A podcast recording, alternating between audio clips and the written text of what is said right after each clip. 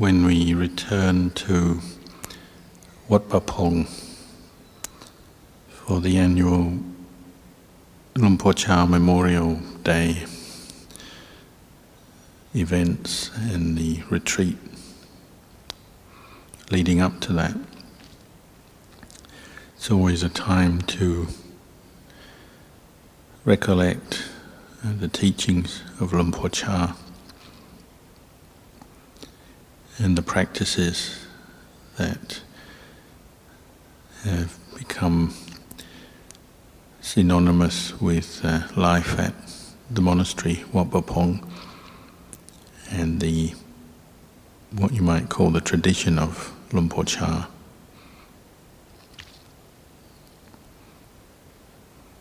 There's certain aspects of his teachings which are still very clear today. You might say they're still very much a living teaching and practice that's endured since his death 24 years ago.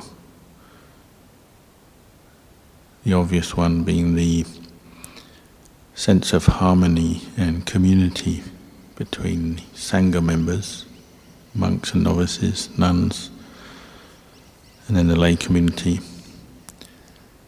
who periodically practice in the monasteries and also support the monasteries regularly.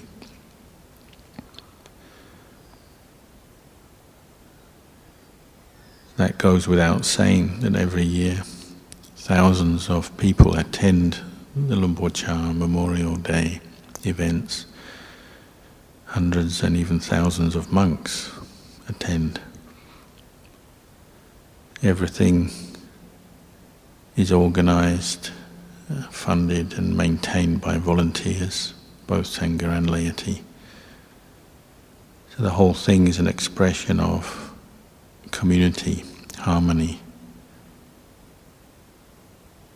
Various qualities also are very noticeable, say the respect, the reverence for, particularly for the elders of the Sangha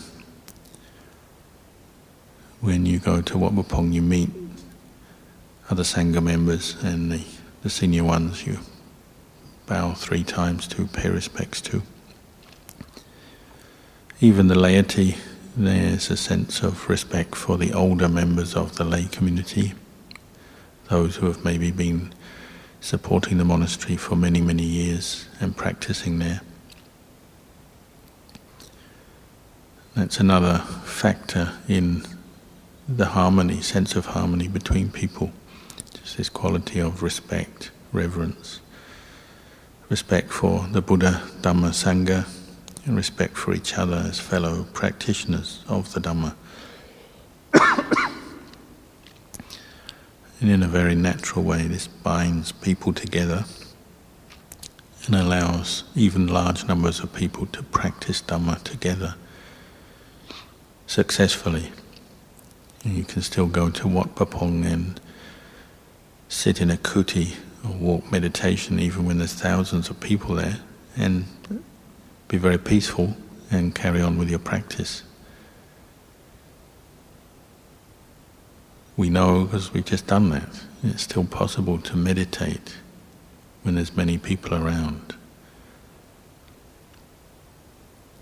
All of this is uh, a tribute to Luang Por Chah's skill in teaching and his sacrifice in establishing the monastery, teaching a sangha and the laity over many years. Obviously, there are other aspects which come to mind when you visit. the teachings you hear, whether in Wat from the teachers who gather and give talks at the event, or also visiting other meditation masters around Thailand, Luang Por Plien and Luang Por Opat on this trip. They all have um, certain teachings that they bring up that are familiar, familiar themes. Probably the most familiar is the teaching of basic, the basic practice of patience and endurance when you're practicing meditation, whether it's just a temporary thing, just a one off meditation session, or talking more about the monastic lifestyle as a whole, it's founded on the practice of patience, endurance, or as they say, otton.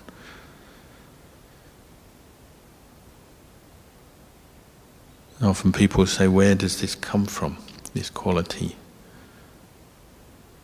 Ajahn Chah and many of the other teachers, or the Buddha himself, would talk about the five spiritual powers, five indriya, saddha, or conviction in the teachings and the path of practice, and in the Buddha's enlightenment, virya, persistent effort or perseverance, sati, mindfulness, samadhi, concentration or calm, panya, wisdom. Patience isn't in one of those five spiritual powers, or maybe not obviously. So, where does patience come from? Well, it comes from saddha, the first. If you ask any of the lay people attending Ajahn Chah's memorial retreat, how is it that you can sit for many hours, often just sitting on the floor of the forest with very little support, physical support, exposed to the elements, the bugs, heat, the cold, listening to Dhamma talks, meditating, and on the last night, meditating all night long. How can they do it? And they'll always say, uh, otton, patience. Where does the patience come from? It comes from saddha. Having a faith, conviction in the in the teachings, in the Buddha, in the teacher, Luang Por Chah, and then his disciples. Faith in karma, that it's true putting effort into making good karma, training oneself in the path, the Eightfold Path, is worth it, it's valuable. Faith in making merit, in bringing one's views and understanding in line with Dhamma, making merit in all the different ways through dana, sila, bhavana. This is all where uh, the faith that the people have lead their mind to focus on these things and then bring up the patience that they need to carry out the practice. They're willing to sit with pain because they have faith, confidence, and conviction in what they're doing is good, true, right, and leading to the end of suffering. Even though they're experiencing some temporary suffering as they practice, they're willing to go through that because they know it's for the end of suffering. So, saddha or faith, conviction in the Buddha Dhamma Sangha leads directly to the arising of patience and endurance. It's not a blind saddha, blind faith. It's balanced when we talk about the five spiritual powers, it's balanced by the power of wisdom, panya. We think about where we're placing our faith. It's not blind faith. It's not just uh, blindly enduring through pain or difficulties with no goal, with no purpose. It's certainly not leading on to endurance for any negative reasons. When there's wisdom guiding our faith, it's for the end of suffering that we're practicing. We know that. We remind ourselves of that. And that's where we summon up the energy and the endurance to overcome the obstacles that we face in, face in the practice. So faith is balanced by wisdom, guided by wisdom. And as we practice more, then our spiritual power of saddha or faith becomes internalized.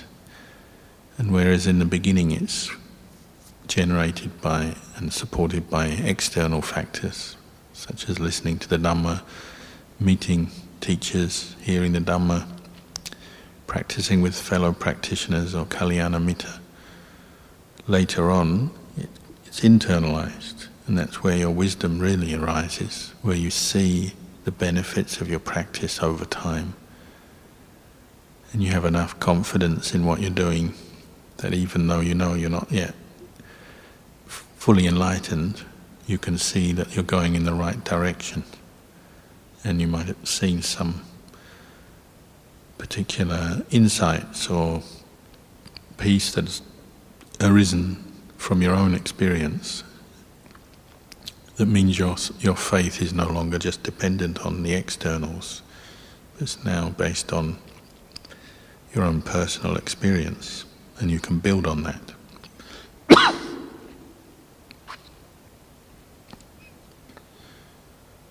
and many of those practitioners in Wat Pah Pong, they understand that. Certainly the Sangha have been practicing for many years.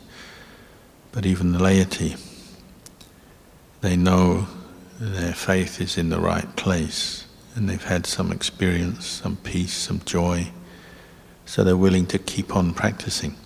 So they come back year after year and the numbers increase and people's effort often increases. And it's expressed both in their efforts in meditation, sitting, walking, listening to Dhamma, but also in dana and service. So people provide food, People provide support in many different ways. That's the natural expression of their faith, but also their confidence based on their own experience that the practice does work. And it's a practice, a pathway that will lead to the end of suffering.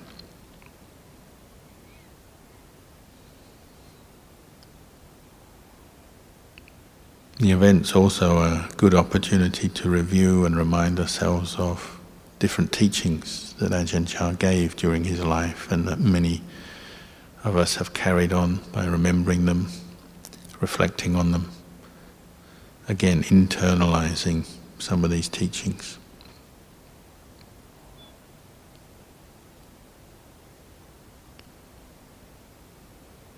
So not only you hear talks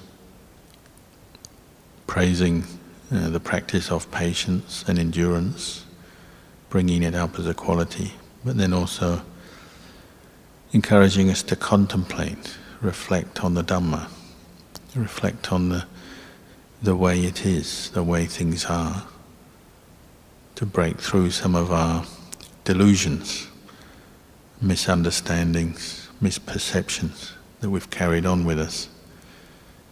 And Luang Por Chah always reminded us that suffering comes from ignorance, avijja, and lack of knowledge.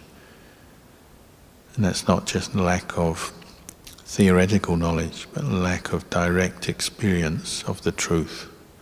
So, lack of clarity, lack of mindfulness, lack of wisdom or insight is where suffering comes from.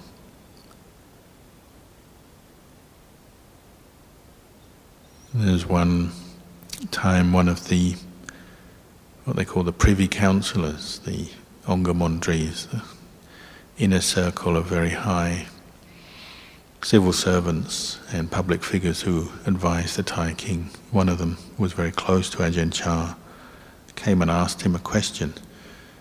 He said he thought that the mind of an anagami must be very pure as they've already let go of their attachment to the physical body, the delusion of self on that level, that taking the body as self, the mind has broken through that or transcended that. No more lust, no more anger. Ajahn Chah pointed out, but an anagami is still not an arahant, so there must be something that the anagami hasn't yet penetrated with their insight. What is that? It's avijja, ignorance. lack of full knowledge or complete knowledge, complete lack of complete penetration of the three characteristics of anicca, dukkha, anatta. And he said it manifests as conceit, mana, the subtle self, sense of self. Much of his teachings in the flavour of the teachings of Wat uh, directing us to see the sense of self and see through it or transcend it. Whether it's the most basic teachings or the most profound and subtle teachings of, say, a practitioner who maybe has attained anagami phala and is practicing for arahant. The subtle sense of self is what's there, and Luang Por Chah was always pointing to that and the process by which this sense of self emerges and forms around this body and this mind, the five khandhas form, feeling, perceptions, thought formations, sense consciousness. This body and mind is where we practice, this is where we're directing our mind to contemplate, to look, to learn, or as Ajahn Chah used to say, to witness the truth. So, in a very detached, unbiased way, just witnessing the way things are and witnessing how this sense of self forms.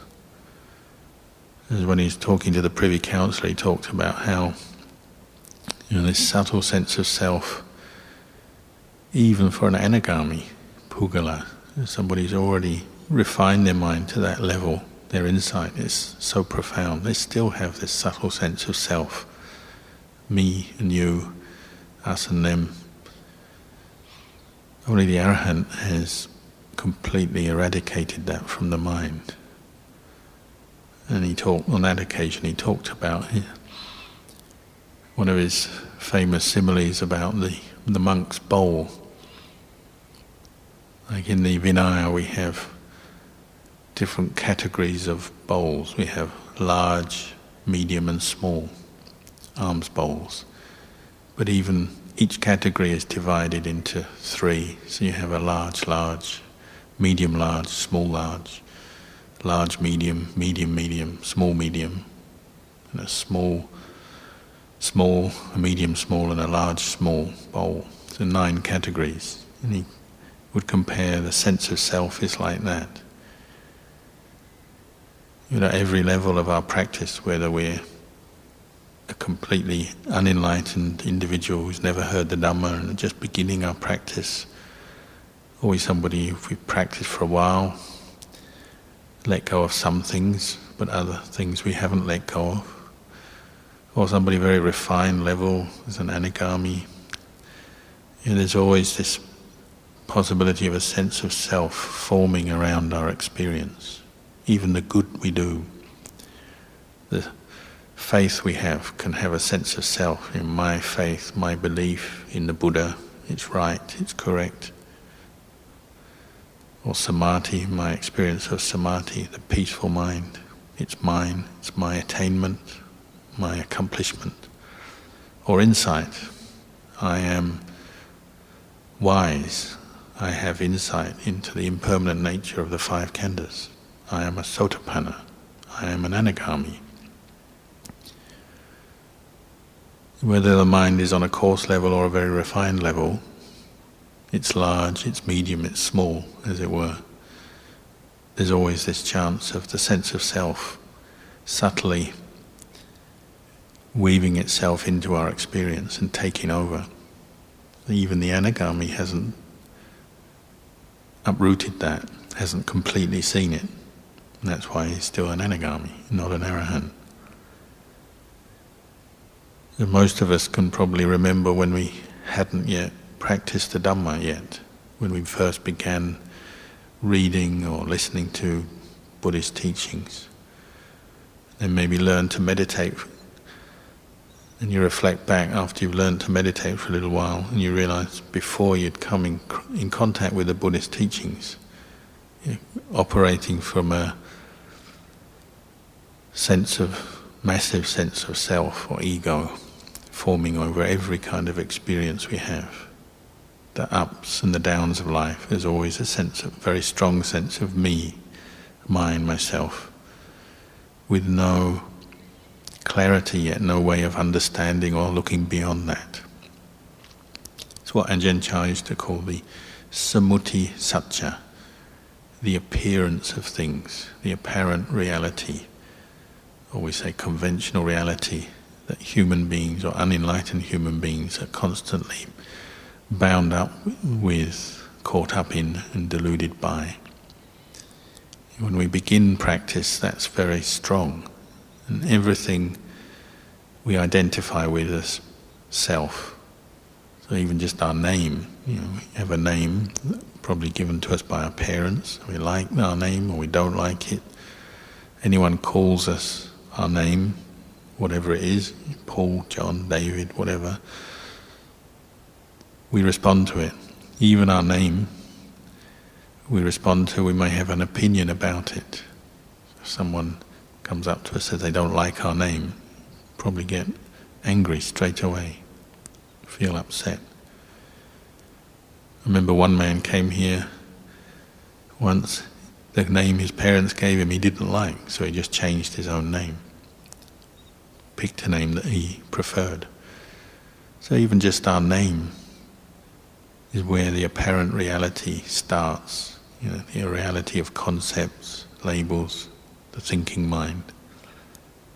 When we're born, we're given a name, so they repeat repeat our name, whether it's a nickname or the full name. We have our gender, so we have many kinds of concepts and labels reinforcing our, our gender. You're a boy, you wear certain kinds of clothes, play with certain kinds of toys. You're a girl, you wear different kinds of clothes, different toys, and they talk to you differently.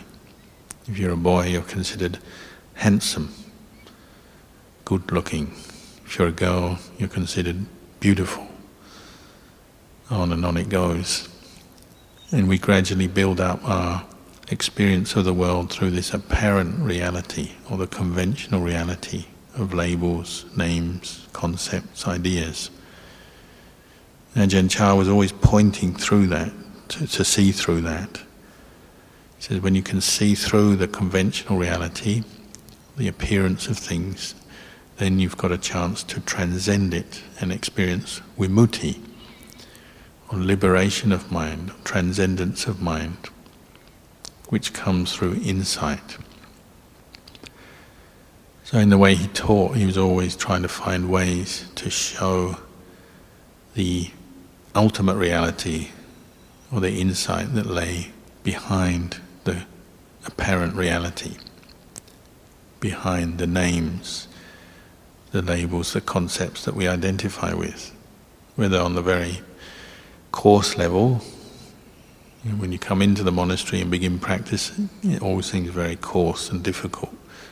Our emotions are very strong sometimes, our doubts are strong, the thinking mind seems very important, and we take every thought seriously and believe it and uh, argue over it. We have lots of Dhamma arguments when we enter the monastery because we think we maybe we have a lot of faith and we've learned the Dhamma and then we hear someone else say something different, so we argue with them. In the beginning, everything seems quite coarse. It's all this sense of self and the appearance, the apparent reality is tricking us, deceiving us, confusing us. Even when we turn to the practice of Dhamma, it can do that.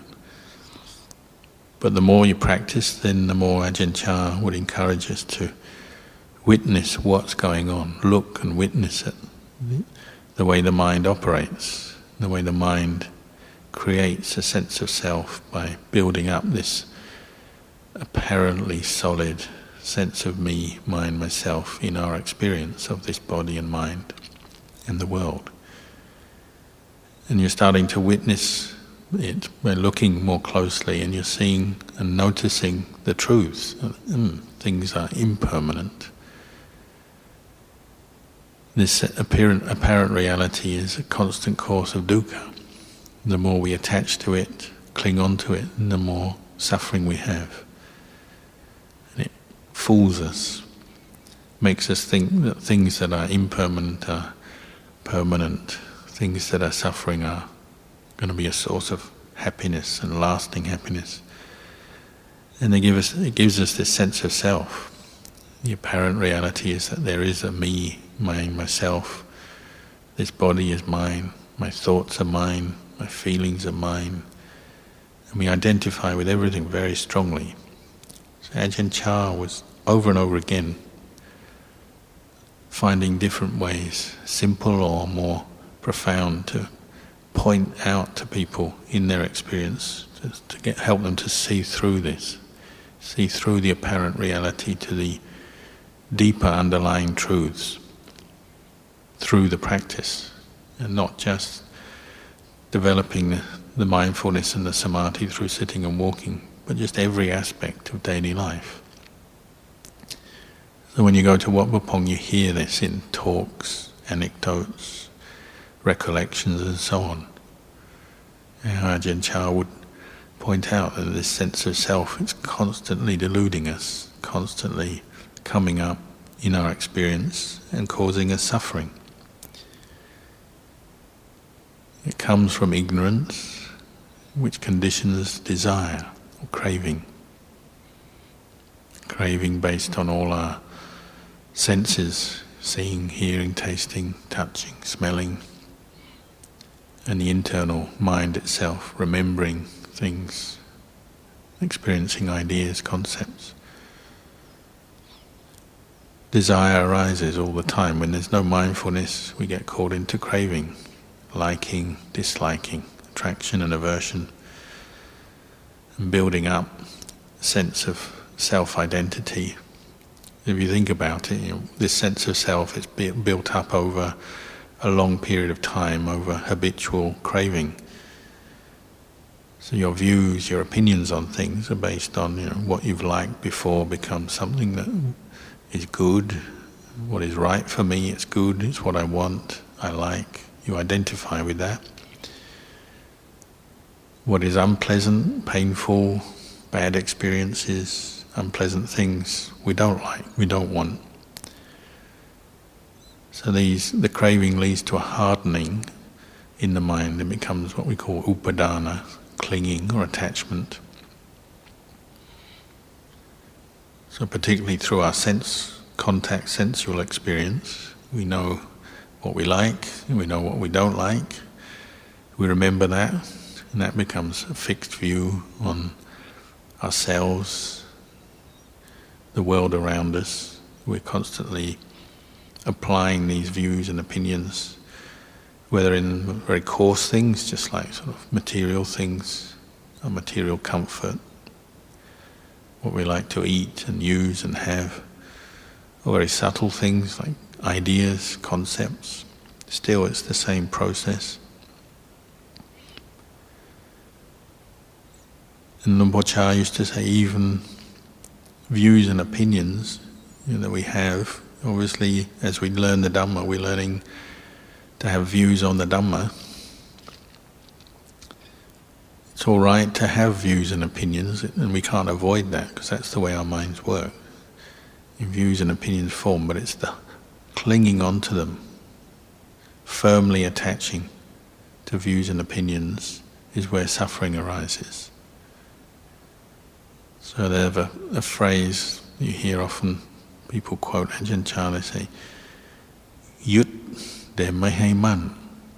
Man means firmly, firmly attached. Yut means to cling or hold on to. Maheman means cling but not too firmly, hold on but not too tightly. So, as views form in your mind about everything, about your life, about material things, about concepts, about the Dhamma, good and bad, you can't stop that happening. But then don't hold on too tightly, because as you tighten your grip around those views, then you're conditioning the arising of more ignorance, more craving, more attachment, and the whole process is reinforcing itself. Ajahn Chah always used to say, well, keep bringing up mindfulness and seeing this process, witness it, how, it, how views form and then how we cling onto them tightly, and the sense of self identity occurs. It's what we call bhava, experience of becoming, upadana, conditions becoming. So we have a view, we cling tightly, and then we identify with that. So our sense of self identity forms, so we become that, that way. And it's like a pathway. Physically, you might go into it and research, you know, do some medical, scientific research. You might say, well, the brain, the plasticity of the brain means that you keep thinking in a certain way and keep responding and with emotions and liking and disliking in a certain way, where you're actually carving out pathways, very very subtle pathways in your brain, actually molding your brain in a certain way. That's what the modern research shows. Or you might just do it through mindfulness and observation and in, in, in insight, investigation. You're seeing habitual ways of thinking, responding to sense stimulus, liking, disliking, identifying with concepts and views. Well, it becomes hardened in your psyche, in your mind, and then it becomes attachment, and you gradually identify more and more, so this sense of self is formed.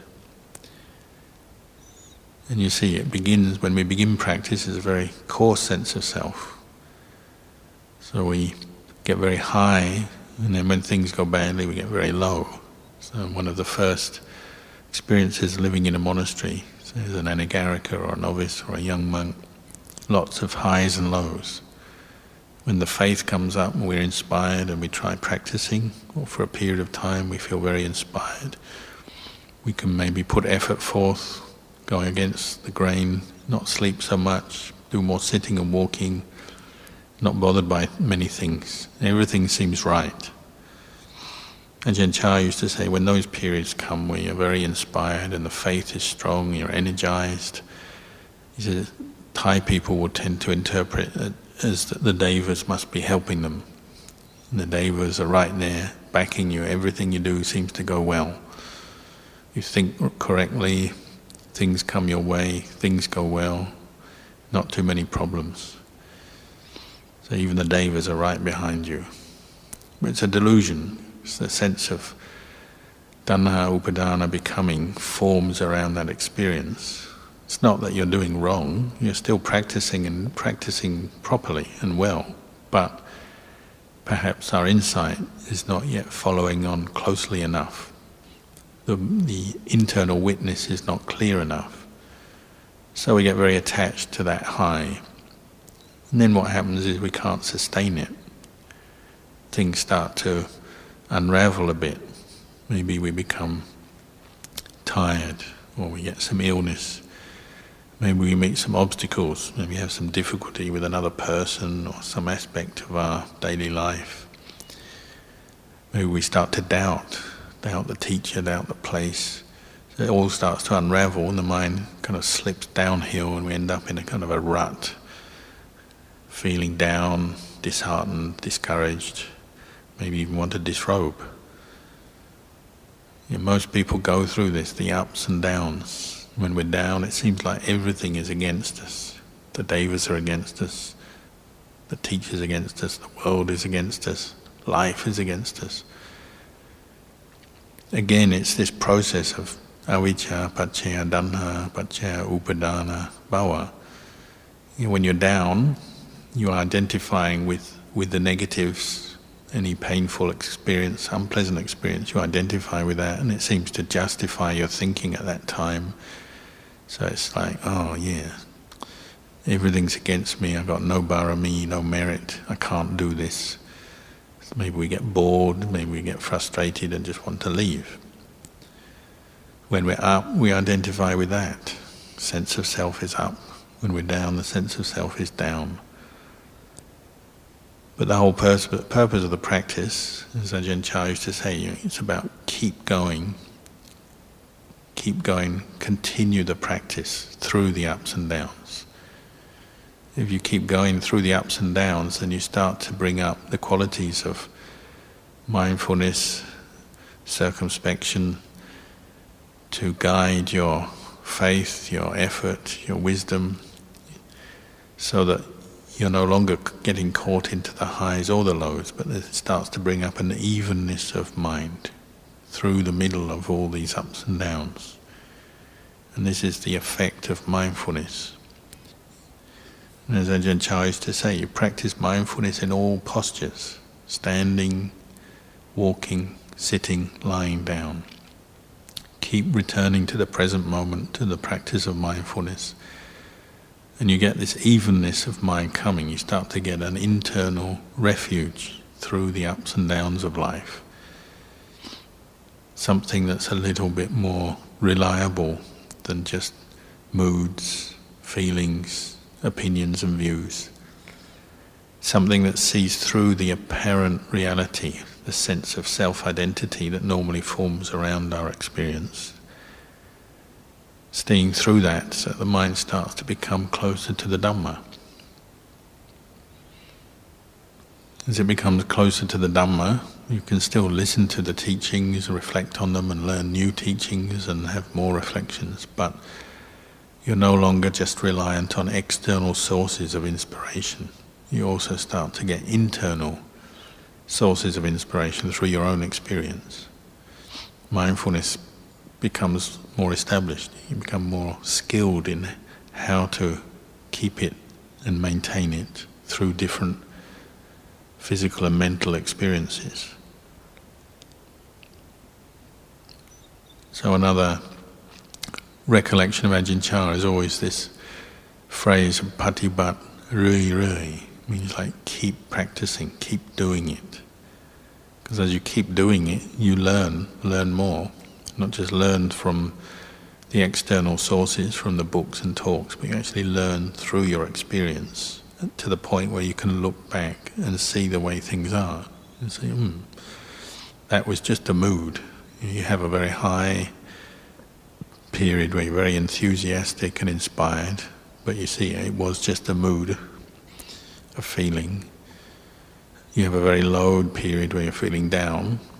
As you reflect back now with mindfulness and insight, you realize oh, it's just a, another mood, another impermanent passing mood, a phase.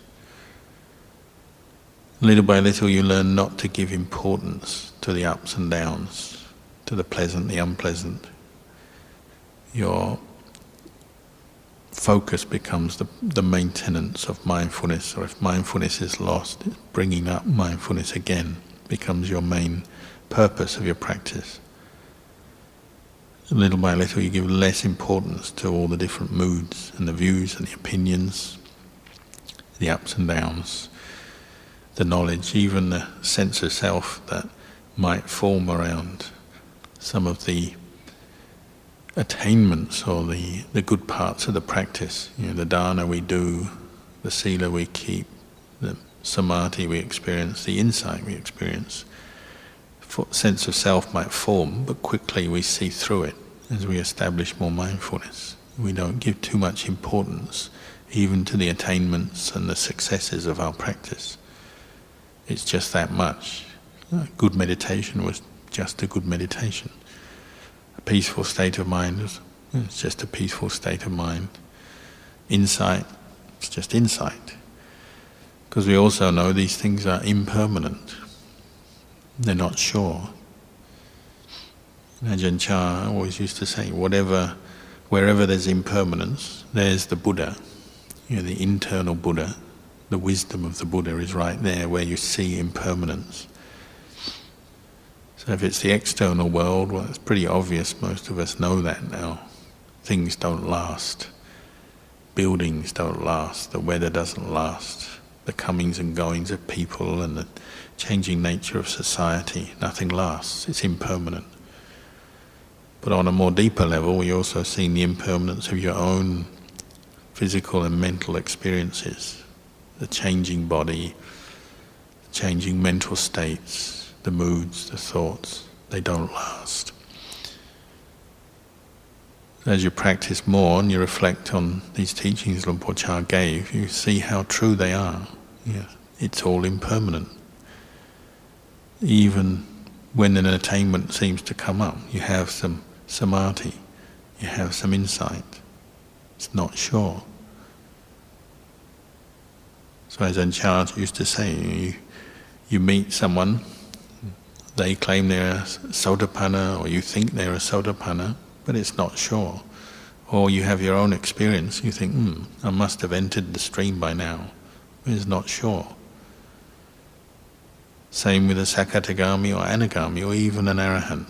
He said even the Arahant is even more not sure because there's no delusion left in the mind.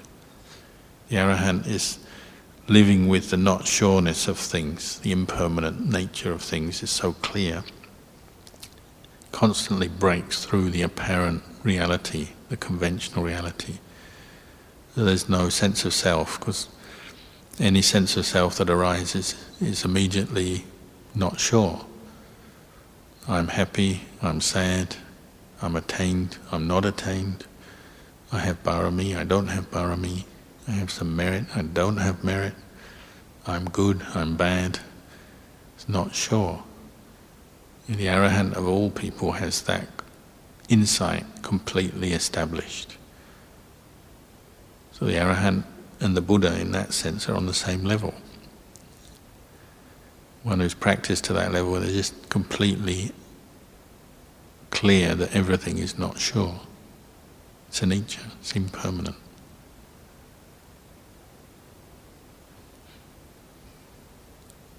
Or another way, he said it's like the spillway of a dam.